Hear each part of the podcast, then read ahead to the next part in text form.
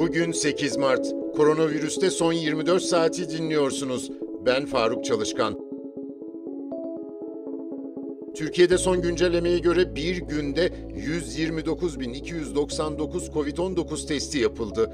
11.187 kişinin testi pozitif. 65 kişi yaşamını yitirdi. Yeni hasta sayısı 735. Son 24 saatte 7785 kişinin COVID-19 tedavisi ya da karantinasının sona ermesiyle iyileşen sayısı 2.623.924'e yükseldi.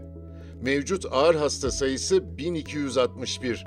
Haftalık verilere göre bu hafta hastalarda zatürre oranı %3,6, yatak doluluk oranı %49,1, erişkin yoğun bakım doluluk oranı %63,2, ventilatör doluluk oranı %28,3 olarak kayda geçti. Sağlık Bakanı Fahrettin Koca Twitter hesabından illere göre 27 Şubat 5 Mart'a ait her 100 bin kişiye düşen COVID-19 vaka sayılarında en fazla artış ve azalışın olduğu illerin grafiğini paylaştı. Koca şu bilgileri verdi. Son hafta 100 bin nüfusta vaka görünme oranı en çok artan illerimiz Sinop, Kilis, Samsun, Amasya ve Edirne.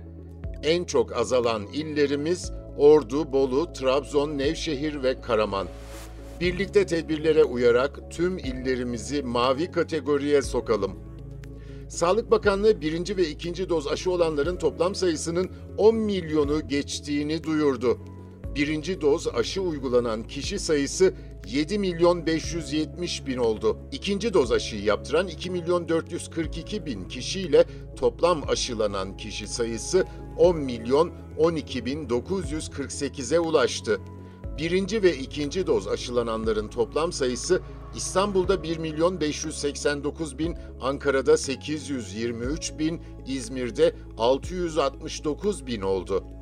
Dünyada bugüne dek Covid-19 teşhisi koyulanların sayısı 117 milyon 476 bin. Toplam ölüm 2 milyon 606 bin. Bugünlük bu kadar. Bizi hangi mecrada dinliyorsanız lütfen abone olmayı unutmayın. Hoşçakalın.